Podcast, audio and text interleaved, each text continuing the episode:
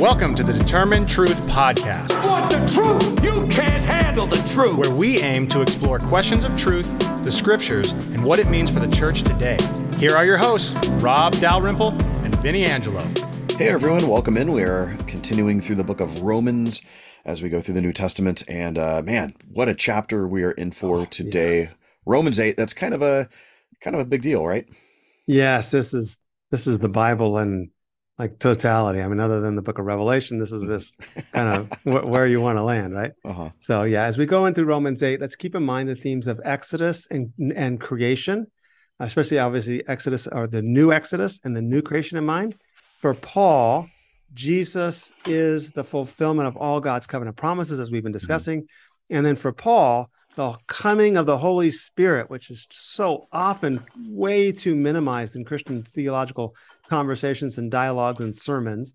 For Paul, the coming of the Spirit and the presence of the Spirit is the proof that the new Exodus has happened and that the new creation has begun, and that he's right in this argument that you don't have to get circumcised because you guys got the Spirit before you were circumcised. So trust me, the Spirit's coming is the fulfillment. And okay, I'll stop now because yeah. Well, and, and I would just say, as like to encourage uh, some of our listeners, in my own tradition, uh, you know, in the Reformed tradition, we love Romans chapter 8. But oftentimes we love Romans chapter 8 for what happens yes, more towards the back part. And I, I know we'll talk about it a little bit, but you know, this this foreknowledge and predestination Yeah. and justification, and and we really like you know clamp down there, and, and I, I'm good with that. But I know even in myself, as someone who has studied this book for years, it, it hasn't been until the the recent years where I'm actually reading the whole chapter and saying, "Oh, there's more going on than this other theological Mhm. argument." Like Paul is actually making this other thing, and it, it's just the more I read and study the Bible, there's more and more of those passages where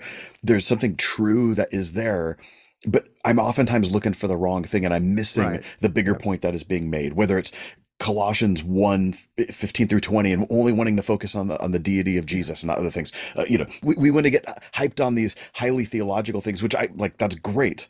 But man, is that the point that Paul is making? Or is he talking about something else? We just don't want to miss the argument that these guys are making uh, for the sake of only focusing on one theological point, which might be valid, but it's not just that. All right, so Romans 8 1 begins with, Therefore, there is now no condemnation for those who are in Christ Jesus.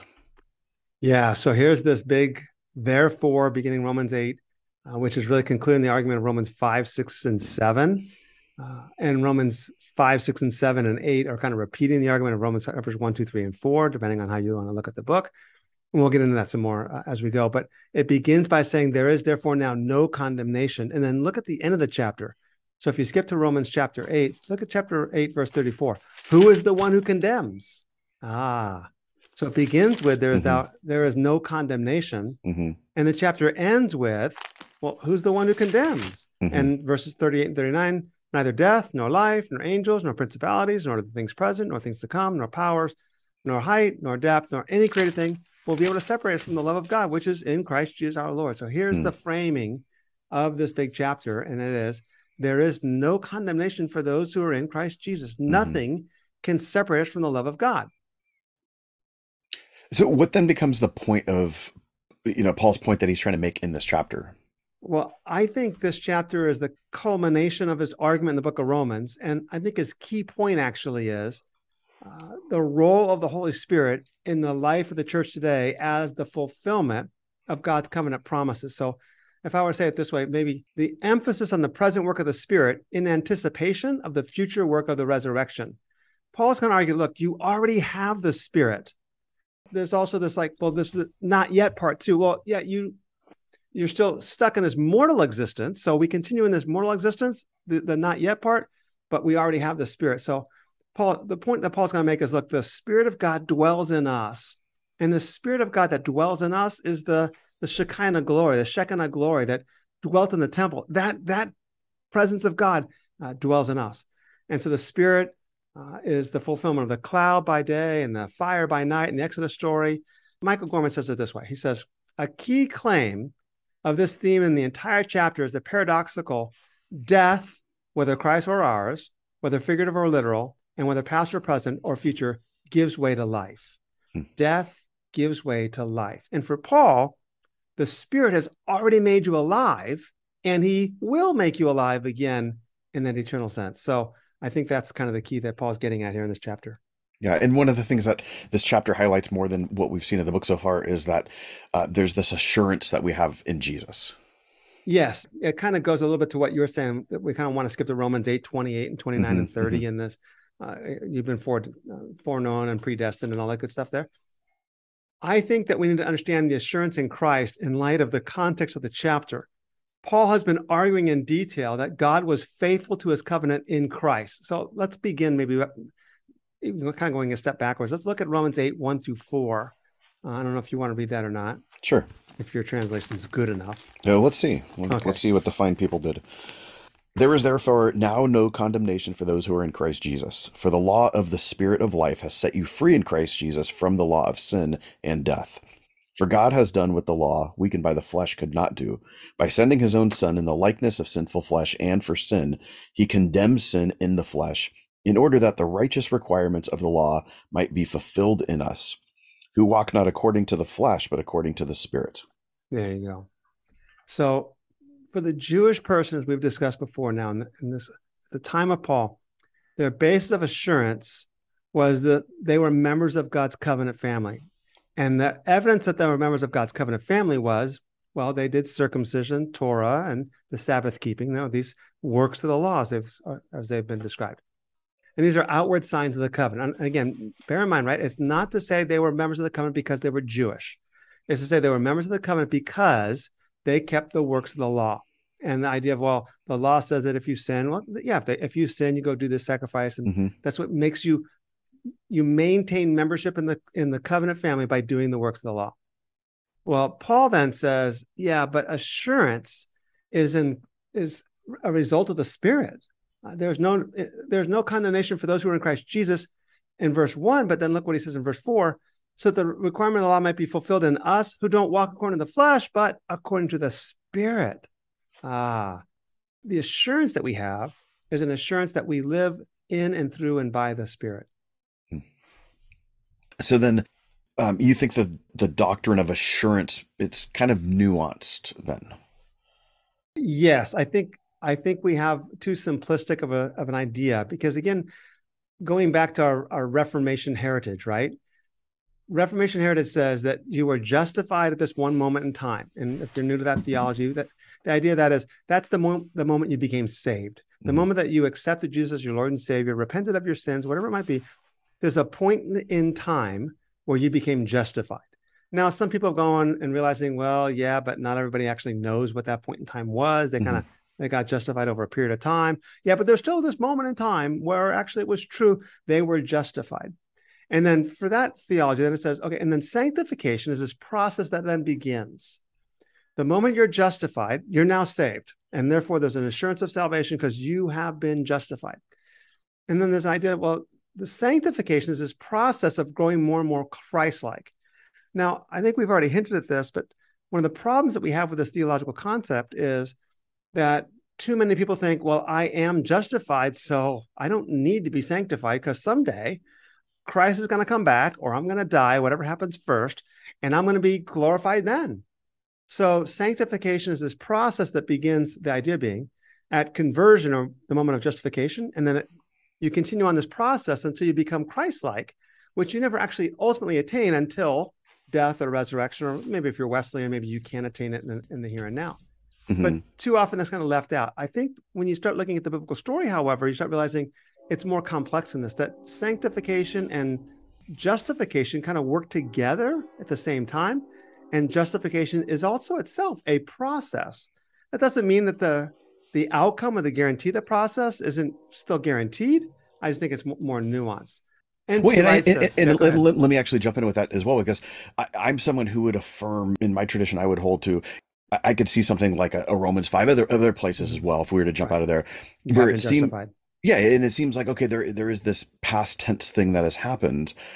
Uh, and and I would be okay because I know there's a lot of different ways to understand Yeah. sanctification. But I would be okay, I would be okay of using that language of yeah, this is something where you are being made more holy.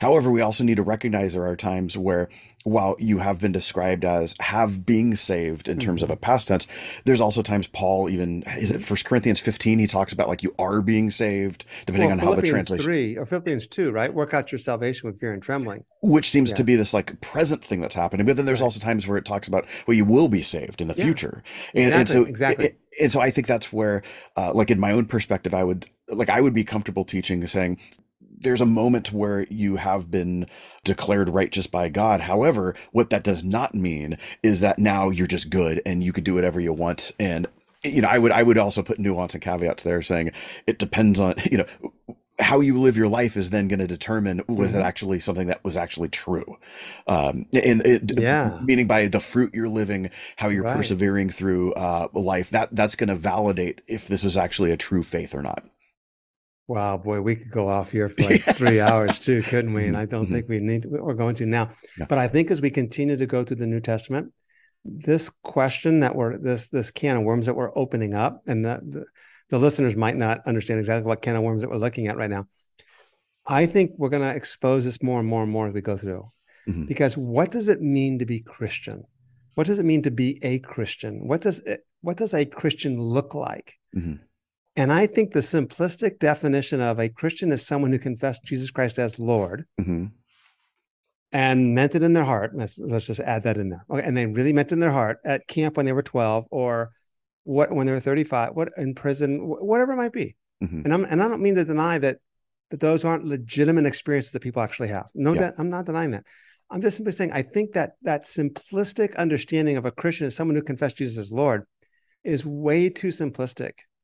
And the New Testament's not going to allow it. It just simply isn't. And as we keep going further and further into it, I, I can't wait we get to First Corinthians. You know, because I'm writing the de- devotional guide for uh, those who are doing the devotional guide. And the idea was that that these podcasts kind of go alongside with the devotional guide but the devotional guide's gotten ahead of us, right? So we we stayed back in Romans, we stayed in John too long, we stayed in Romans too long, and so they're in First Corinthians. I'm like almost finishing First Corinthians by now, and I'm like, I can't wait till we get to First Corinthians for Mhm. our podcast because there's like some great stuff there. Uh, but uh, yeah, I think we have it too simplistic. So N.T. Wright says it this way: He says, when Paul says there is now no condemnation. Uh, N.T. Wright says that Paul is speaking eschatologically, and what we what he means by that is he says the verdict of the last day has been brought forward into the present. And so we look at that, and let's see if I can make this clear now. We look at that and go, okay, it's a verdict that's being that's now. It's a, it's a now verdict. I there is now no condemnation. I have cannot be condemned. Who is the one who condemns us? Can't be done. I am saved. It's done. And it, Paul is looking at that as saying, well, that's going to be the outcome. Yes, true. But at the same time, that's not necessarily fully true in the present as it it's it's true and it's not true if I were to say it that way. And I and I know Westerners don't like that because like, well, you, you got to have one or the other, Rob. I'm like, well, I don't think so. I think uh, it, it's a both and. So let, kind of, let me walk through a couple verses here for, for us. And that, Paul then goes on to say in verse two, he says, "For uh, let me say Romans chapter eight, verse two. So verse one, there's no condemnation for those who are in Christ Jesus. For, and this is where the word "for" is very important. When the word "for" begins a, a verse or a clause like this, it's often the word gar in Greek, and it usually indicates the reason why. It can have a couple different meanings, but ultimately it, it means the reason why. So the reason why there is no, no, no condemnation for those who are in Christ Jesus is because, well, verse two, the law of the Spirit of life in Christ Jesus has set you free from the law of sin and of death. We've been set free. Look at verse three. For what the law could not do. What what couldn't it do? Well, the law was weak because of the flesh so what it couldn't do because of the flesh, namely our sinful flesh that that goes on. And again, don't think of flesh as opposite of spirit. It's just Mhm. think of flesh as the physical body that we are in that is corrupted by sin and uh, is a life that lives a life of, of sin. What the law could not do, God did. God sent by sending us his own son. And he, he set you free. And there's that Exodus language. He set you free from the law of sin and of death. So when Paul says that he condemns sin in the flesh, he in verse three, he means in the flesh of Jesus. Ah, Hmm. he did by sending his own son.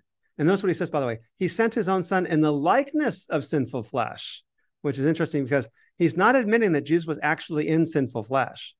He was in the flesh that we're in, but his flesh wasn't sinful. But God condemned sin in that flesh, Jesus's flesh, the one that's actually not sinful. It just looks like it is because it looks like ours. Mm-hmm. So the point of that is Jesus is truly human, but he avoids of saying that he was actually in the sinful flesh. And then he says, and they offered him as an offering for sin. In order that, and here you go, verse four now. And my translation, the New American Standard says, so that. And it needs to say something like that. So, Mhm. Vinnie, you were my, one of my students in Greek. When you have a, a word like hina, Mhm. I just always demand of my Greek students that you just translate it as in order that, because Mhm. then you see what's going on. In order that is a purpose statement. It can be a result or a purpose statement. This happened in order that that might happen, or this happened and the result was that that happened. But often means it's a purpose. So he condemns sin in the, in the flesh of Jesus, who became an offering for sin, in order that the requirement of the law might be fulfilled in us. Ah, what do you mean the requirement of the law? A- And notice we've talked about this a few times already, and we'll get into it in our next episode in Romans 9 to 11. This is not replacing the Old Testament law with something else. Oh, Mhm. guess what? That was for that, that day, which is too often in Christendom, right? Oh, the Old Testament was for the Jewish people, and the New Testament is Jesus, and the Old Testament was about the law. I'm sorry if you're Lutheran here, but the Old Testament was about the law, and the New Testament is about the Spirit, and they don't Mhm. have anything to do with each other. It's like, no, that the requirement of the law might be fulfilled in us. And a great verse to really understand what's happening in the New Testament, not just Romans, but often many places in the, in the New Testament, is from Ezekiel chapter 36. So if Mm. you're listening here, look at Ezekiel 36, verses 26 and 27. And you could really go uh, even earlier in Ezekiel 36, but this is the 26 and 27 is kind of the, the key parts of it. If you start in verse 22, that even better off. And notice if you're looking at Ezekiel 26 and um, uh, 36 in your Bibles, notice at the end of the passage, it has Eden language. All right. So there's there's this fulfillment of this coming of the Spirit in the language of Eden. So verse 35 says, and the desolate land has become like the Garden of Eden. Hmm. So ah, this new creation language. So Ezekiel 36, verses 26 and 27, it says, I will give you a new heart and put a new spirit within you, and I'll remove the heart of stone from your flesh and give you a heart of flesh. And I'll put my spirit within you and cause you to walk in my statutes, and you will be careful to observe my ordinances. Ah. So Ezekiel 36 and 26 and 27, it's about the coming of the Holy Spirit. There's no question it's about the coming of the Holy Spirit. And the, the issue of land actually comes up in the next verse in verse 28, but we won't get into that tonight. That's for next week. uh, but notice the coming of the Spirit is to do what? That we might be a new creation, hence this Eden language at the end of Ezekiel 36.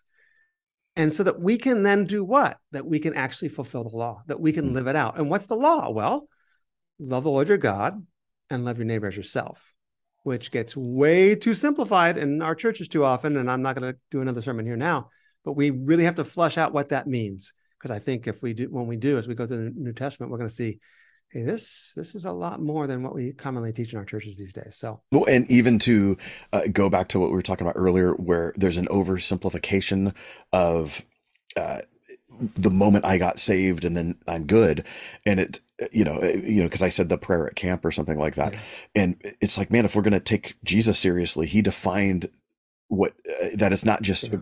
confessing that Jesus is Lord, uh, which is the the point that you made, but it's also saying like, okay, well then it's evident that you're one of my followers because you have love for one another right, and that's how people know that you're my disciple. So, do these other types of things exist? And, and we we'll even get to that when we get to Romans 12, because Romans 12 is all about fleshing that out in a sense. We're saying this is what it means to love one another, and Yeah. even how to love your enemy.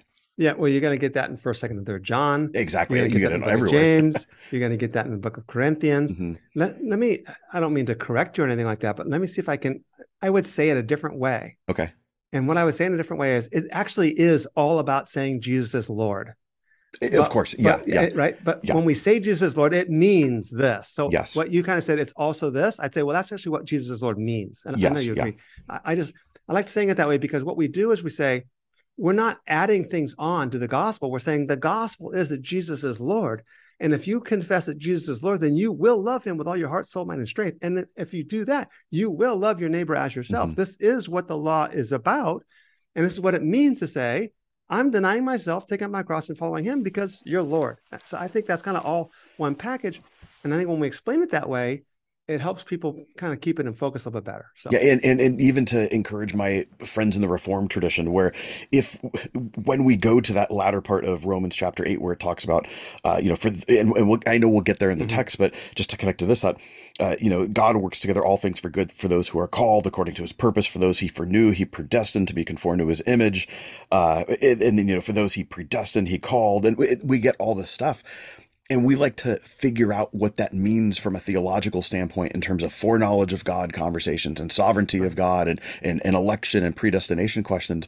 But in the same way, what this means is if you are one of these people, you look like a Romans 12 church. And, and you look like not just a Romans 12 church, you look like a Romans 13 and 14 and 15 church as well, because it just doesn't stop there. And, and so that's the thing. It's if you believe this doctrinal thing to be true, your culture should rep, uh, reflect that as well. And if your culture doesn't reflect it, it's probably not actually believed in the correct way.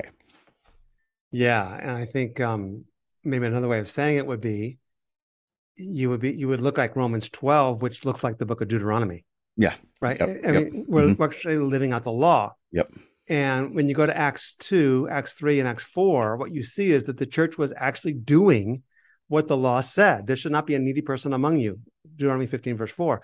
And in Acts, in Acts chapter 4 says, there was not uh, there was not a needy person among them. Mm-hmm. Ah, he's quoting literally the Greek from, version of, of the book of Deuteronomy there in Acts chapter 4.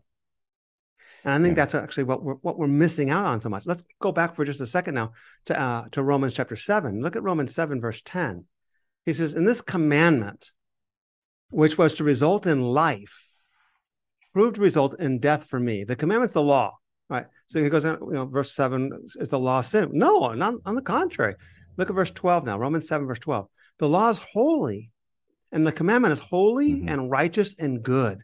So the point of this is not that the law is bad. We couldn't do the law. The law just proves us how, how much we're sinners and how much we need a savior. Good thing Jesus died for our sins so we can be saved. Oh, thank God, I'm saved now. I get to go to heaven when I die. No, the law was good mm-hmm. and it was holy and it actually was meant to give life.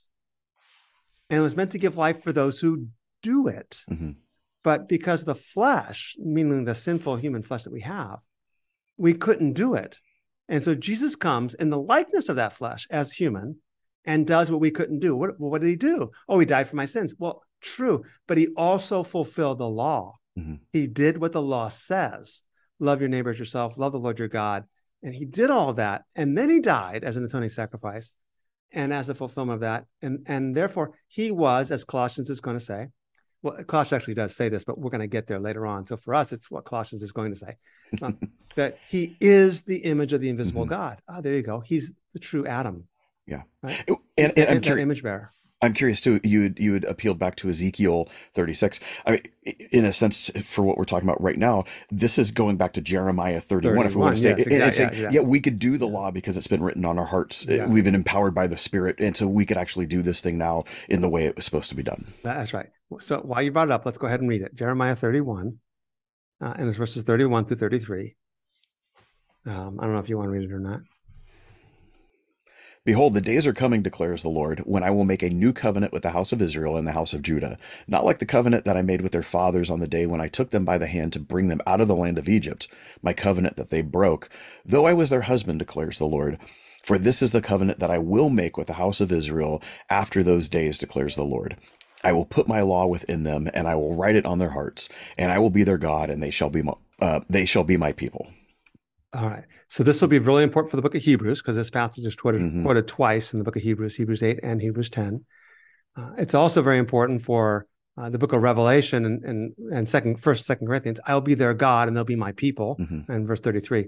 But verse 33, the middle of it is the key that you were pointing out earlier. And that is, I'll put my law within them and on their heart, I will write it and I'll be their God and they shall be my people. Now, if you combine that with Ezekiel 36, the way, and with Paul's argument here in Romans 8, the way in which God's written the law on his on our heart is he gave us the spirit. Mm-hmm. It's the spirit that's within our hearts that enables us to be transformed to no longer walk according to the flesh, but according to the spirit. Now, that's one quick um, clarification before we move any further. When Paul says that we do not walk any longer according to the flesh, he's referring to the rebellious human nature, not just our physical bodies. Mhm. It's the rebellious human nature. And, and instead we walk according to the spirit, it's the Holy Spirit. Mhm. So too much of Christendom, as we've discussed before, and I'm sure we'll discuss many times as we move forward, we've made this dichotomy between physical, spiritual, which is just Epicureanism, right? Mhm. A Neoplatonism that says, oh, there's the physical world, there's the spiritual world. Um, the physical world becomes evil and corrupt and it's bad, and we we die in that world. That's our sinful flesh. But we live in the spirit, and our goal is to go to heaven someday as spirit beings, which radically undermines the whole notion of a resurrection because it's a Mhm. resurrection of a physical body. Well, that's actually Gnosticism. Yep. For some of you that know what that means, which is an early Christian her- an early heresy that encroached in the Christian church. It's Epicureanism and Neoplatonism. So, kind of all those things working together. And it's also Enlightenment thinking. Mhm. And so, that Enlightenment thinking, and the key of that is the Enlightenment and the Reformation basically begin together at the same time, they're overlapping. And so, you see the Enlightenment thinking encroaching on Reformation thinking. And so, we have this upstairs, downstairs, God's upstairs, we're downstairs. Upstairs is the spiritual realm, the heavenly realm. That's the good things. Someday, maybe I'll even get raptured up there because my physical body's bad. I need to get raptured out of it um, and escape this world. This world's going to pot, so we don't have to worry about creation. We don't have to care for the creational world. We don't have to worry about global warming, and none of that stuff matters because it's all physical. Mhm. And that's not what Paul's getting at at all. In fact, we're going to kind of get. I was actually going to say Romans Romans 8 actually. Yeah, yeah, we're going to get there in just a little bit, anyways. Yeah. But when he says then one more time, then when we do not walk according to the flesh, he's referring to the rebellious human nature, but we instead walk according to the Spirit. He means we walk according to the Holy Spirit. So that's an Mhm. important, important caveat. So let's continue on now. Hey everyone, thanks again for listening to the podcast. We really appreciate it and hopefully it's blessing you. Hey, do us a favor. If this is something that you are digging, if it's helping you, if it's uh, encouraging you, take a second just to like it, give it a review, give it, you know, five stars if you think it's five star worthy. Uh, share it with your friends.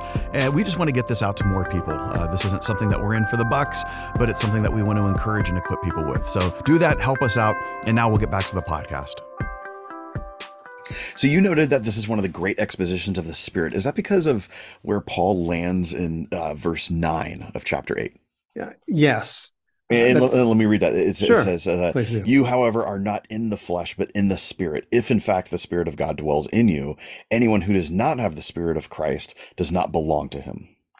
Right. And the, this is where our English Bible is going to do us a little bit of injustice. They're translating it correctly, but, and you may recall from your Greek uh, course, uh, the phrase if, so here, let me kind of go step back for a second. Paul, first off, Paul says, the Spirit of God indwells in you. That's the Shekinah glory of God that indwelt in the temple. So it's the Spirit of God that dwells in us. This is why we have an extremely high theology of the Spirit in the New Testament. Right? So we, we can't under em, under um, emphasize or understate. No, say it again. We can't overstate the significance of Christ. There's no doubt about that. But we also need to elevate the Spirit to a state alongside of Christ, Mhm. because now the coming of the Holy Spirit is, as Romans 8's kind of getting us into. Oh, the new Exodus has come, the new creation has come, as Ezekiel says, as Jeremiah says. And so Paul says then in verse 9, he says, You are not in the flesh, but in the spirit. In other words, you're not living according to that the carnal human sinfulness, but living in accordance with the Holy Spirit. If indeed the Spirit of God dwells in you. Now that phrase, if indeed, well, in English, if is well, if it's true, Mhm. then this is the result. But in Greek, there's a different couple different ways you can phrase a statement like this. And in Greek, this is a, called a first class conditional. And the first class conditional means "Uh, if indeed this is true, and it is true. In English, you go, well, if it's true, and Paul's like, no, it is true. That's what he means Mhm. by it. If the Spirit of God dwells in you, then you're in the Spirit. And of course, he does. So look at verse 10 and 11 now. If Christ is in you, now he just went from the Spirit of God is in you to if Christ is in you. Though the body is dead because of sin, yet the Spirit is alive because of righteousness. And if the Spirit of him who raised Jesus from the dead dwells in you, he who raised Jesus from the dead will also give life to your mortal bodies through his Spirit who dwells in you. Hmm. So, yeah, there you go. It's, it's about the Holy Spirit dwelling in us. Mhm. And I think this ultimately now gets to the point of the guarantee of a resurrection, which is going to answer the question back in chapter seven, by the way. In chapter seven, Paul says, you know, wretched man that I am. And I, I do think that when Paul describes, you know, this it's a famous passage in Romans 7 where Paul says, you know, what I want to do, I don't I Mhm. don't do. I I do the very thing I don't want to do. Oh, There are you know, so many different positions on who is this person. Yeah. it can't be Paul. Okay. It can't be Paul speaking about himself Mhm. because it's not true. Paul by Paul himself now is indwelt by the Spirit. And what he says in Romans 8 clearly tells you that Romans 7 can't be about himself. He's speaking about himself in light of as a representative of the nation of Israel. He is, and you'll see this in Romans 10 also, that where he takes a phrase referring to the nation of referring to himself, and he's actually talking about the people of Israel. So he says, Wretched man that I am, a wretched man that Israel is, who, who, who Israel had the law, but we couldn't do it. The law was good and it was holy, and but it brought death because of, of our sin. So verse 24 of Romans 7, wretched man that I am, who will set me free from the body of this death? Ah, there you go. There's your answer. Verse 10, verse 11. If the spirit of him who raised Jesus from the dead dwells in you, then he who raised Jesus from the dead will give life to your mortal bodies through his spirit who dwells in you. So I think this is kind of the the, the first big key here uh, of what Paul's getting at. Okay. So we get more flesh versus spirit language in verse 12. So then, brothers, we are debtors not to the flesh to live according to the flesh. Uh, and then he, he talks about living according to the flesh, but if the spirit, you know, and he's contrasting there. Yeah. Yeah. And this again is one of those things that, you know, I know in so many churches that I kind of grew up in, Mhm. Uh, we're afraid of the Holy Spirit, right? We don't want to, we don't want to give him too much of a stage because if we do, the charismatics might jump on the stage next to him and start doing stuff that we don't approve of being done in church. And it's like, you know what, guys, maybe they have some things right that we need to learn from too. Mhm. Um, I'm not saying that I agree with the theology, theology, theology of, of uh, the, the charismatic movement per se, but I do think that the stress on the Holy Spirit actually is quite warranted. So, verse 12 begins, So then, brothers. Uh, and again, here's another one of those ways where our English translations kind of don't bring out enough of the emphasis. Mhm. Um, the Greek is like, therefore, now, then, brothers and sisters, right? Mhm. uh, and it's very emphatic. Uh, what we call the vocative case. It's it's it's an emphatic statement, brothers and sisters. Therefore, Paul's answer is then we have an obligation, not to the flesh, and again, the flesh is not our physical body, but the the sinfulness of that physical body, uh, to live according to the flesh. Because if you live that way, he's going to say in verse thirteen, you will die. But if you live by the Spirit, you will live. And then look what he says in verse 14 now. For, ah, the word for means the reason why. For, the, the reason why, if you live according to the Spirit, then you will live is because all who are being led by the Spirit of God, well, these are sons of God. Now, remember, look at the phrase being led by the Spirit of God. This is Exodus language, again, where the Spirit of God's leading us out. Those who are led by the Spirit, these are the sons and maybe uh, uh, sons and daughters of God. This idea of Exodus imagery. So the being led by the Spirit is, is explicitly taken from the language of Exodus and the wilderness wanderings, where God went before them as a cloud by day and a pillar of fire by night. And the result is that those who are being led by the Spirit, obviously, they're also being indwelt by the Spirit, which makes them priests, which makes them temples. Uh, they are the sons and daughters of God. And then Paul says in verse 15, You have not received a spirit of slavery. There's this Exodus language because you were slaves in Egypt, leading to fear again. I was, the, the spirit you got is not leading you back to Egypt, it's leading you out of Egypt. You instead received a spirit of adoption as sons, by which we cry out, Abba, Father. Hmm. Now, again, remember, and we'll discuss this a little bit more when we when we get to um, uh, Scot McKnight, because I'm going to let we're going to let Scot McKnight say, hey, "Okay, hey, this is my thesis uh, in terms of who Paul is speaking to here." But we have at least the Jews and Gentile converts, and so they've all been adopted as sons and daughters of God because uh, of the Spirit, and they cry out, "Abba, Father."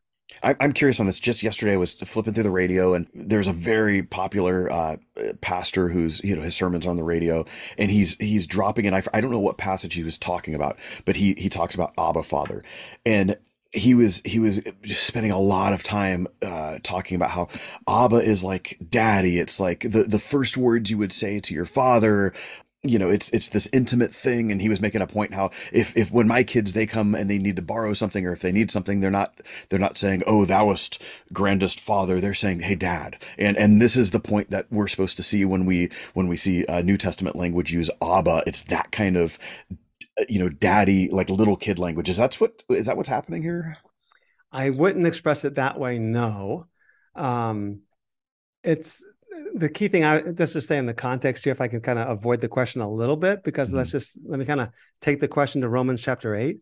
In Romans chapter eight, the crying out Abba is a cry of distress Mm. from a person who's undergoing suffering. Think of Jesus in the Garden of Gethsemane saying, Abba, right? What's happening? Jesus is in distress and he's and he's suffering. And so again, the point of, of Abba, Father here is this context of Exodus. You were slaves, you being let out of slavery, you've been let being let out of suffering, and by the Spirit of God, and the and he goes on to say in verse 16, the Spirit is in fact the one who bears witness that we are children of God. So it's not about whether or not this is this is Abba language of oh this is daddy language. It's Mhm. it's like dad help me. It, It's a Mhm, mhm. it's a cry of distress from someone who's undergoing suffering. Then, so I think that's far more important. So Mhm. Paul goes on to say then if if we are children of God, then we are heirs also. And this is going to lead a little bit into next week uh, in our discussion. But if we're heirs, we're heirs of God. He says in verse seventeen, and fellow heirs with Christ. Whoa. Well, what do you Mhm. mean? Well, again, first thing to note is, as we discussed in our last episode, the only thing that you would inherit would be the firstborn son would Mhm. inherit the land. I mean, that's what that's what you inherit. Uh, inherit inheriting the land. So this is this. I think this is wrapped up in land promises and land covenant. The whole language of this is that you are the children of Israel. You are the the, the people of God coming out of Egypt and the sons of Abraham and all that good stuff there also. And so now we are heirs of God and fellow heirs with Christ, which is very interesting there. Now, look what he adds at the end of this. He says, If indeed we suffer with him, so that we may also be glorified with him. We are heirs of God and fellow heirs with Christ, if we suffer with him, so that we may also be glorified with him. Ah, we're fellow heirs with Jesus, but the goal is to be conformed to the image of his son. So that takes us just to kind of jump there for a second. This passage that Reformed theologians love to go to, verses 28 and 29, and or 29 and 30 most particularly. Mhm. But look what he says in verse 29 Those whom he foreknew, he also predestined to become conformed to the image of his son. Ah, that's the whole And- point. And at the end of that phrase, it's those he predestined, he called, those he called, he justified, and those he justified, he also glorified. Yeah. So he's he's continuing that theme there. But even reading verse 17, I mean, it's a bit of a different context, but I'm thinking a lot of even just from a biblical theology standpoint. This is Revelation 3:21. It's those who overcome sit on his father's throne, just as he uh, overcame and sits on his father's throne. Yes. Uh, it, it- so there's just those connections of this is what the people of God do. They do what Jesus did. well, they do Mark 8, 34 through 38. If you want to be my disciple, take up my take up your Mm-hmm. Yep. cross and follow me. Yep. Right. Yeah, it's exact it's all these passages and and you can go through almost the entirety of the New Testament and find uh, the same thing. And that is, what does it mean to be uh, someone who confesses that Jesus is Lord? And that answer is that someone that the nations who have their own lords and their own gods and their own kings, Mhm. they're not going to like. Um, but they're going to respect you, maybe Yeah. because of who you are and the fact that you're loving people and that you're taking care of widows and orphans in their distress. And they're like, they don't know what to do with you. Yeah. And they may kill you, but they may also go, yeah, but we kind of really do li- like you. And, you know, uh, the book of Acts says that great fear fell upon those who were beholding them. They're like, we don't know who those people are. They're weird. They're Mhm. different. They're like, we don't believe in this Jesus thing. But you know what? We respect them and they're God and what they're doing. So, Yeah. Yeah. And very much so, like, eh, other than making fun of the Amish, have you ever met anyone who hates the Amish? Like, other than being like, why don't they want electricity? Why don't they, like, you, what are you going to bag on? It's like, man, these are people who live consistently with their ethic. Uh, it- and it's just, it's like, Well, that's one of those groups who gets it in a minute. And I don't know the Yeah. whole history of, of the Amish people, and I'm sure that everyone has got something in their background, but it's like, you just don't hear that with, you know, yeah, you think of the shooting that happened in that Amish community Oh, a number of in years like ago, right? 2006. Yeah. oh, yeah, that was, and then yeah. their response. how they embraced all those moms embraced them. Oh, Oh, my and they gosh, were yeah. they embraced the shooter. yes, and- yeah, and the and, his parent, the shooter's parents, yes, Yeah, yeah. It's like, oh my gosh, how do you do? You you, you grieve your own child right now, right? And they Yeah. they were so able to live outside themselves yes. and to see others as Christ would see them. That they were, yeah. It's like this is incredible. This is Yeah. incredible. So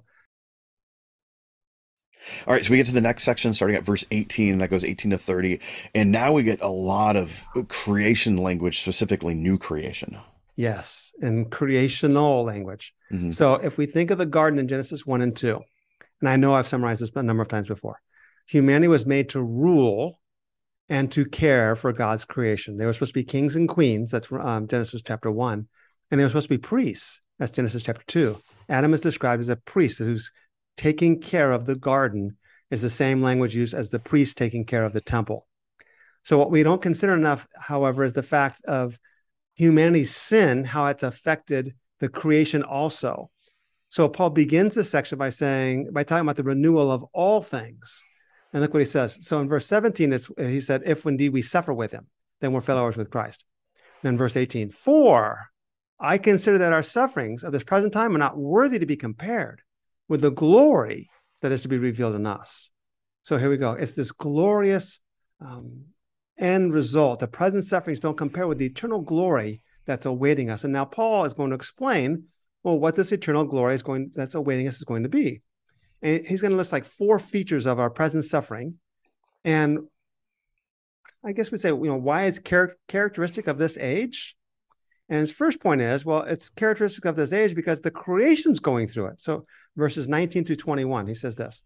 The anxious longing of the creation waits eagerly for the revealing of the sons of God. Now remember, he's just described us as sons of God, right? these are the sons of God, verse 14. Those who are being led by the Spirit. We are the sons and daughters of God. So the crea- so the creation's waiting eagerly for our revealing. Verse 20. For the creation, and again, for is the reason why, the creation was subjected to futility not willingly, but because of him who subjected it, in hope that the creation itself will be set free from its slavery to corruption into the freedom and the glory of the children of God. Ah, the whole creation, in other words, is longing for its resurrect for our resurrection because it was subjected to frustration in the present. And it does this because it also is going to have a glorious resurrection and a glorious rest- restoration, which again speaks loudly to the issue of creation care mm-hmm. and the fact that I, I thought God was going to burn it all up. The word for burning of the description of burning in Second Peter chapter three, this is describing a, a judgment, a purifying, not a destroying of it, but a purifying of it. And the new creation is the is the old one perfected, the old one glorified. That's what I think anyway. Now, if now Paul's going to ask the question like, well, well, why should the creation wait for this? And the answer is because it was subjected to frustration, as we just said. So, what does creation have to do with this? The answer is well, because our rule and our subduing of it and our inability to exercise our rightful rule and dominion caused the creation to begin to suffer. And a really good passage for this is Hosea chapter 4. I'll say it again in case you're listening, in case you're not listening. Hosea chapter 4, verses 1, 2, and 3. Hosea 4, verses 1, 2, and 3. And I don't know if you have it, Vinnie. I, I have it here. So you can go. Okay. Listen to the word of the Lord, O sons of Israel. For the Lord is a case against the inhabitants of the land, because there's no faithfulness or kindness or knowledge of God in the land. There is swearing, deception, murder, stealing, and adultery. They employ violence that, shed, that so that bloodshed follows bloodshed. Therefore, the land mourns, and everyone who lives in it languishes, along with the beasts of the field and the birds of the sky, and also the fish of the sea disappear well, that's Genesis 1 language, right? Mm. The birds of the air and the beasts, the beasts of the field and the birds of the air and the fish of the sea. That's what we were supposed to rule over and subdue the whole creation. And it mourns. So I think, as a, a side note, as we're recording this here in, in, late August or the last day of August here, and it won't air for a few weeks now.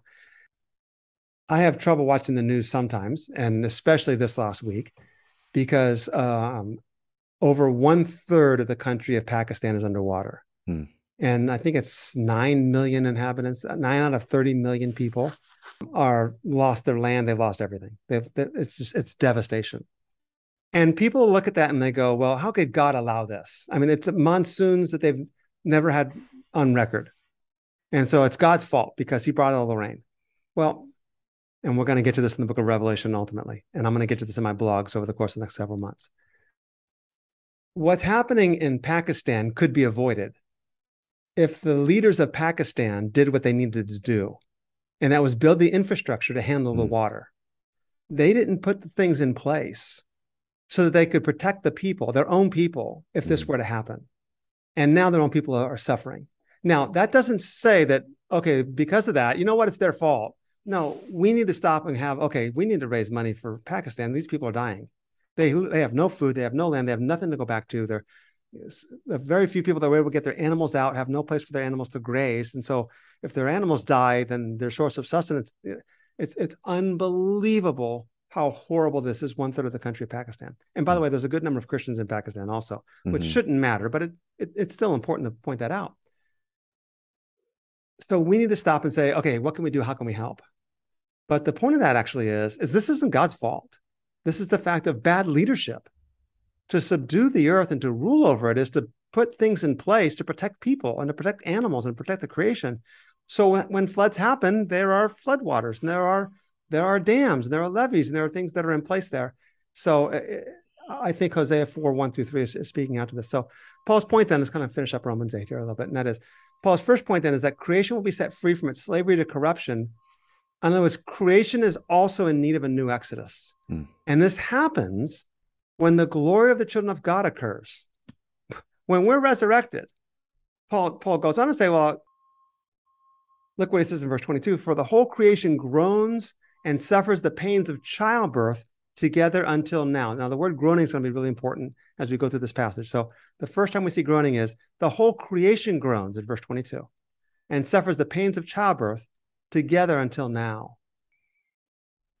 So this explains the, why things remain so difficult. You know, here it is that we live in the spirit, but yet we also have this mortal flesh and uh, the, the corruption of creation around us. But we can also be confident of God's final victory and of our, our redemption because the whole creation is groaning and suffering, waiting for this time of transformation of the old world into the new. Okay, so the first of your four features of the present suffering is that uh, mankind is not being good stewards of creation as God decreed. Is that the way Uh, yeah, you say it? I would say it that the creation Be- because of the fall. Yeah, yeah. Okay, okay, But and the okay. creation suffering is a result of of our failure to do what we're supposed to be doing, and you see that even today uh, in Pakistan and the floods that are happening Okay, uh, okay. live at the end of twenty. I mean, you could say the same thing. Even like it, we're coming on the what seventeenth anniversary of um, uh, Hurricane Katrina, and much of the devastation didn't happen with the hurricanes; it happened when the levees broke. Right. And once again, was which were- was a result of bad stewardship of uh, just the engineering and what was happening there. Yeah, and you know, you hate, I don't hate to bring this up, but people hate probably when I bring this up. But what you're talking about there, in both cases, Pakistan and Katrina, and I'm not Mhm. fully aware of Katrina very Okay. much at all, and I'm not an expert on Pakistan, but it's the it's those in power that have money and, and Mhm. power, and they aren't using it to care for the poor, Correct. Yeah. Right? And that's what happens because the people who lived in those lowlands were the poor. hmm The rich lived up in the hills, and they Yep. have their houses are fine. Yep. Um, unless, of course, mudslides bring it down. But uh, yeah, it's it's it's tragic. All right. So the Yeah. second point Yeah. then. What's number two? Yeah. Right, so the second point then is Paul says in verse 23, and we ourselves groan. Ah, so verse 22, I think it was, the whole creation groans. And now in verse 23, not only this, but we ourselves, having the first fruits of the Spirit, even we ourselves groan within ourselves, waiting eagerly for our adoption as sons, the redemption of our body. So Paul's second point then is, is like, well, just like the creation's groaning, we're too groaning because we've got our sinful flesh. We still live in a fallen world. We still see catastrophes like what we see with Pakistan or Hurricane Katrina a number of years ago. So even though we have the first fruits of the Spirit, right? And again, notice this is a, this is so significant for the New Testament, meaning we already have the Spirit of God, the Shekinah glory of God already dwells in us, and we should live according to it. And what it is doing is writing the law of God on our hearts that we will follow that law, which is love your neighbor and love the Lord your God, and no longer according to the flesh, which is seek yourself and seek self interest and don't deny yourself, but you know, pick yourself up by your own bootstraps and make yourself something in the world and be successful. We don't live that way, and so we we have this this uh, what we call the already not yet that we live in this tension now. So God's future redemption has already come in the present because we have the Spirit, but yet we are awaiting the adoption as sons, which is interesting, right? He said in verse 15 that we've already been adopted and that we are children of God. And now he says that we're awaiting our adoption. And that, I think this goes back to what we said about justification, for example. Yeah, it's this true and not yet thing uh, also. Mhm. So the glory, of course, includes the redemption of our bodies. And we're going to get into this a lot more in the book of First Corinthians, uh, the resurrection chapter. But again, redemption is this Exodus language, being being brought out of slavery and being redeemed. Verse 24, really quickly, he says, We are saved in hope. Uh, and we were saved. So salvation is like already something present, but we're saved in hope because our future salvation is not present. And therefore, we must hope uh, and strain with perseverance. He's in verse 25. He says, if what, if what we hope for we do not see with perseverance, we wait eagerly for it. Um, And I think I might even clarify saying that we're already doing the work of trying to bring it about.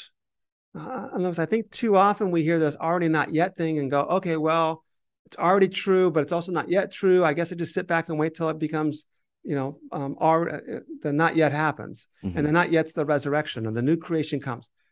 But I think we better to begin already now implementing the new creation now.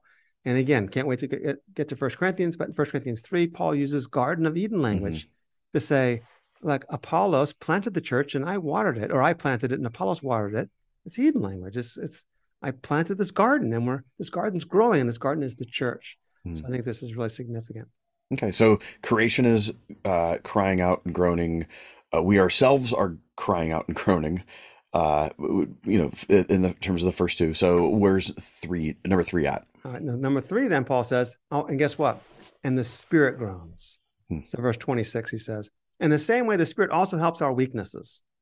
For we don't know how to pray as we should. We'll get to that in a second. But, but the spirit himself intercedes for us with groanings too deep for words. There you go. This creation groans, we groan, and the spirit groans for us.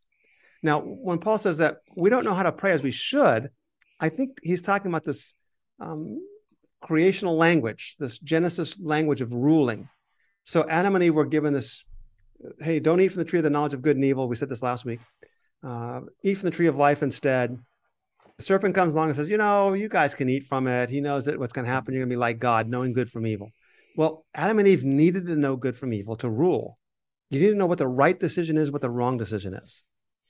They just, however, were not supposed to eat from the tree and gain that knowledge at the behest of the devil or at the behest of their own decision. You know, it looks good for food. It's pleasing to the eye. Here, Adam, let's eat this. That's the sin. Eventually, I, I suspect, and I think a lot of Genesis scholars do suspect, that had they not eaten from it, God would have said, okay, now eat from it. Hmm. And then you gain the knowledge of good and evil. So the, what the point there is, is that we don't know how to pray because we don't know what the ultimate just thing actually is here, what the right decision actually really even is in this situation or that situation. So we pray, and the Spirit intercedes for us with groanings too deep for words. So humanity is supposed to be the means of redeeming the creation, yet we're still in need of redemption ourselves because we're also weak and we don't know how to rule.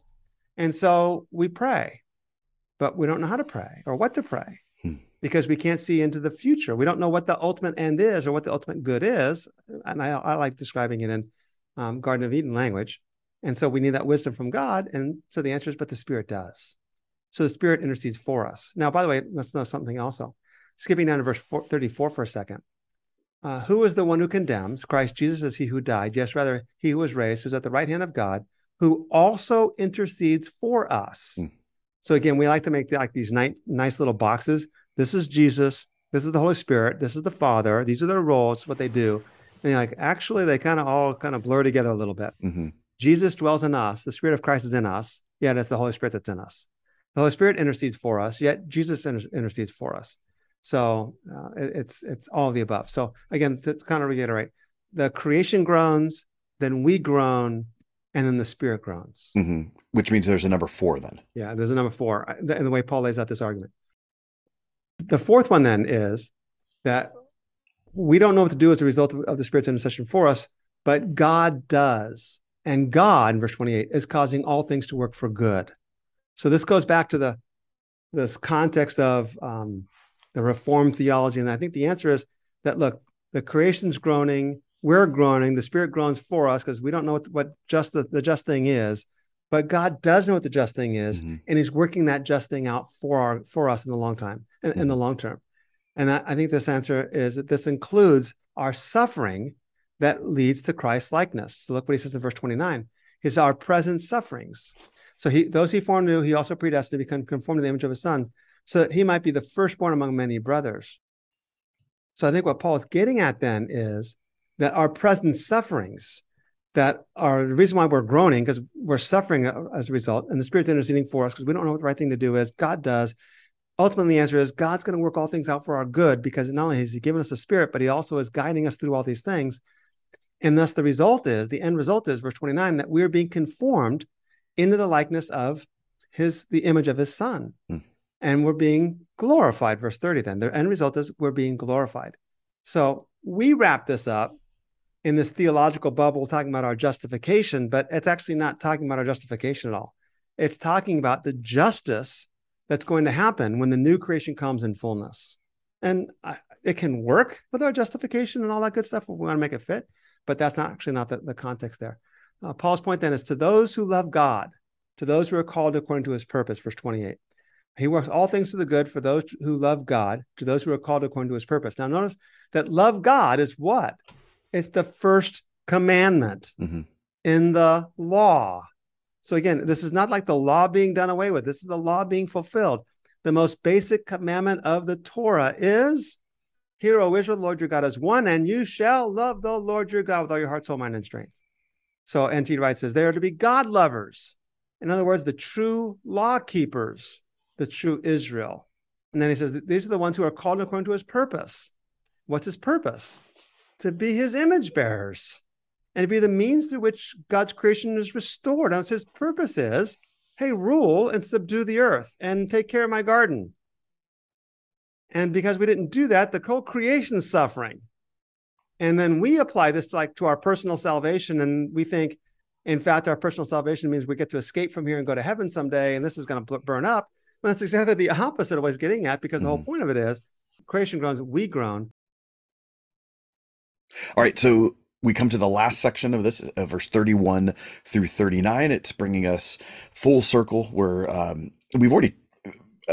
You've already alluded Yeah. to some of the things that have happened here in terms of there's a bit of a book ending in this uh, chapter, but we started with there is no condemnation for those who are in Christ Jesus in verse one, and now we're we're seeing that uh, kind of answered again or, or brought back. Yeah, exactly. Yeah. One one scholar said it this way. He said, We look around to see who has condemned us and discover that they've all gone.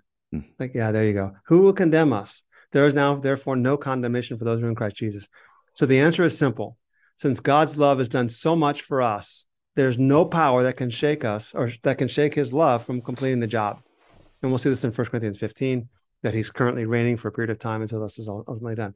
So he's gonna he's gonna give a series of rhetorical questions. So I'm gonna give you a quiz, okay, Vinnie? Hmm. I'm gonna see if you know the answers to these. Uh-oh. All right. So here comes the first question, verse 31. If God is for us, who is against us?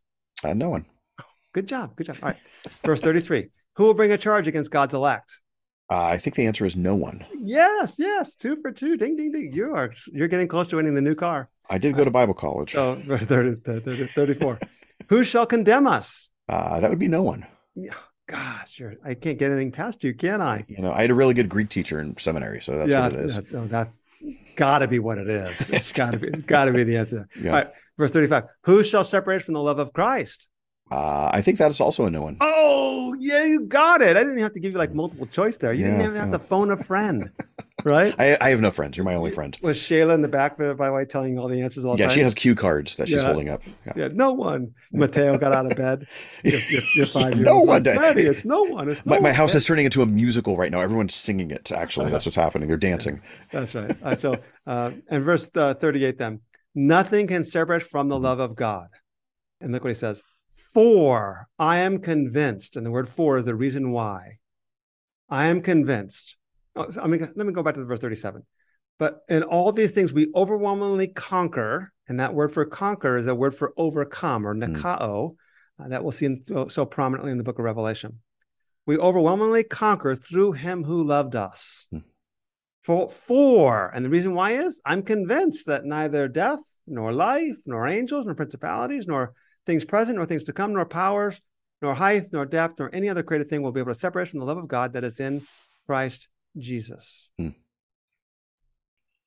So as we wrap up this up, there's that one phrase that we didn't address that says um, we need to be careful with it because it says God Yeah. is working all things for good to those who love God. And man, this could be abused, especially Mhm. if someone's going through a tragedy or something. It's a right. way to way to comfort them. and It's actually just bringing more pain. But Yeah. I don't know. How have you seen this come up, even as as a pastor, or uh, you know, just ways you've seen this maybe uh, improperly used? All right. So the, I think the first way I'd say it is that we have to understand the passage in its context, and its context is talking about this creational language of God doing this ultimate great restoration. That the spirit, the creation's groaning, our spirits, gro- oh, we're groaning, and then the spirit's groaning for us.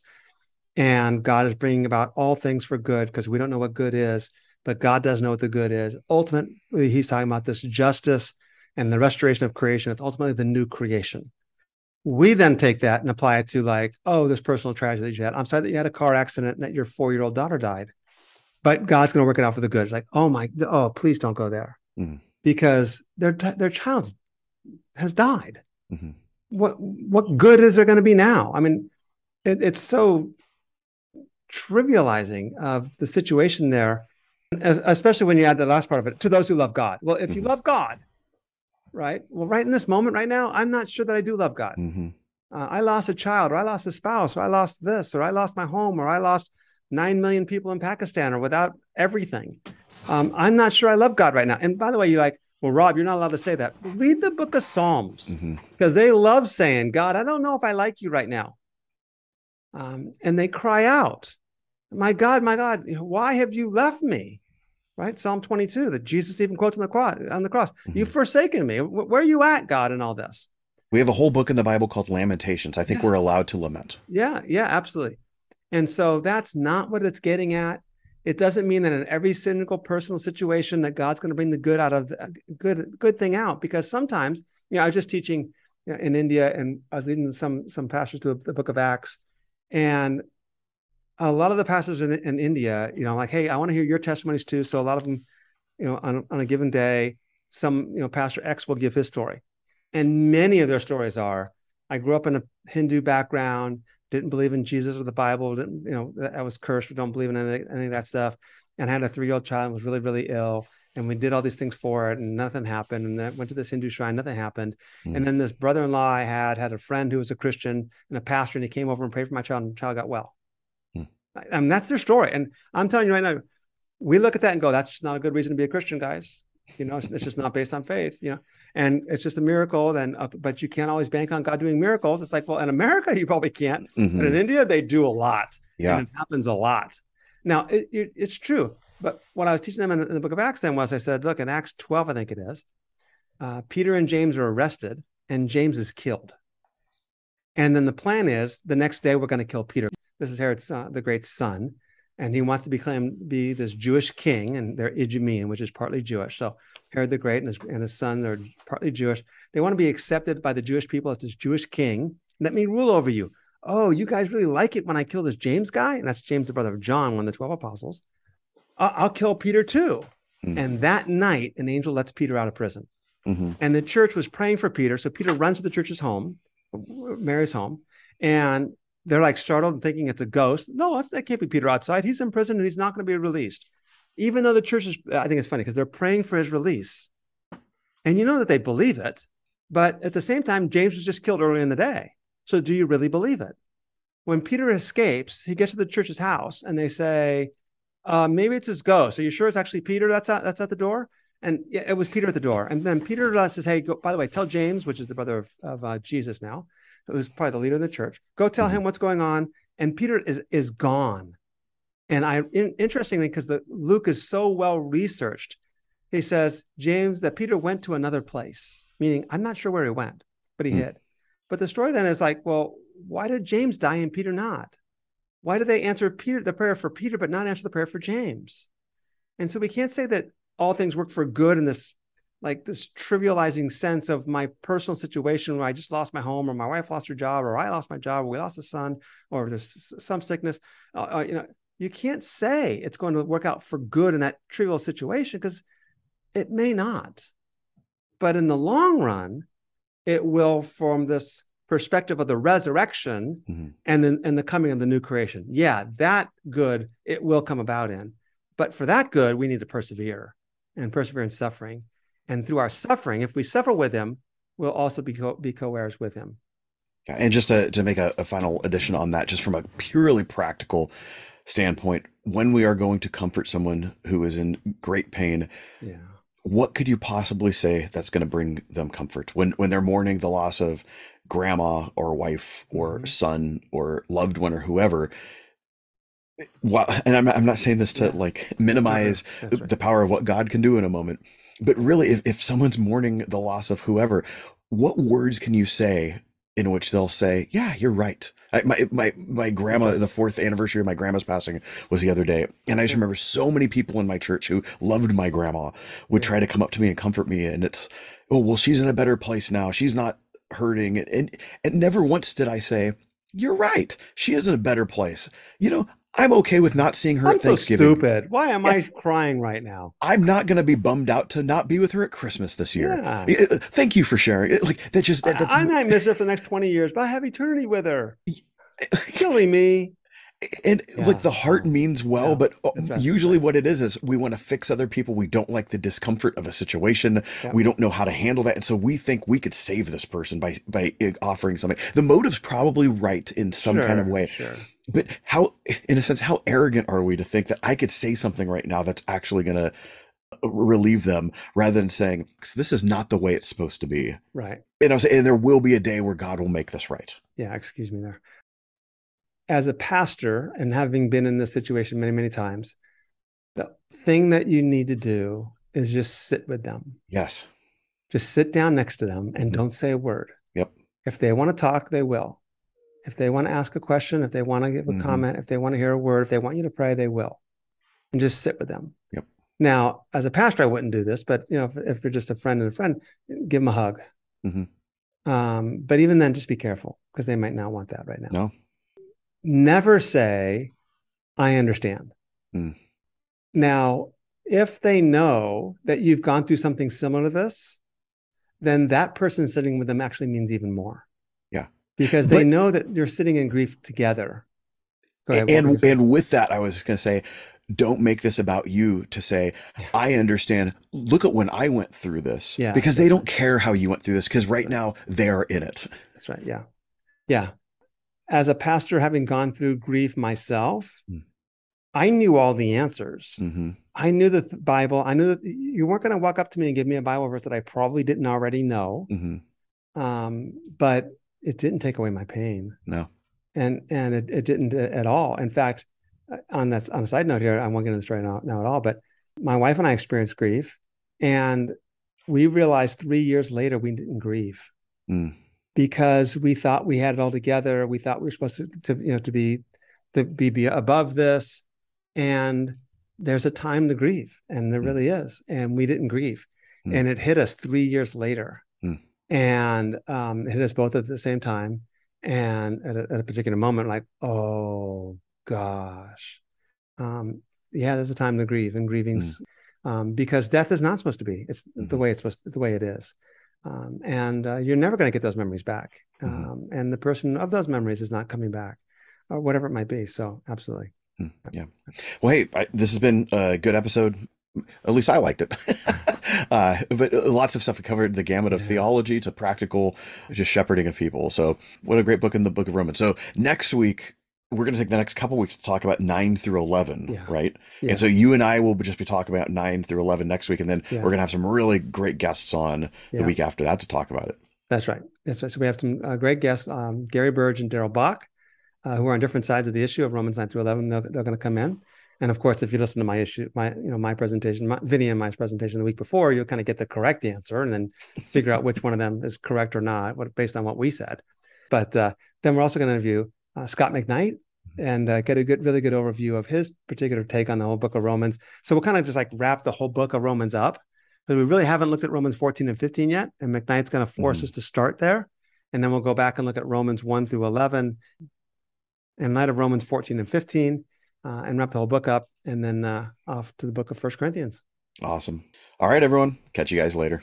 Thank you for listening to today's podcast. Please subscribe to and like our podcast. You can follow Rob's blog at determinetruth.com or purchase his books on amazon.com. See you next time.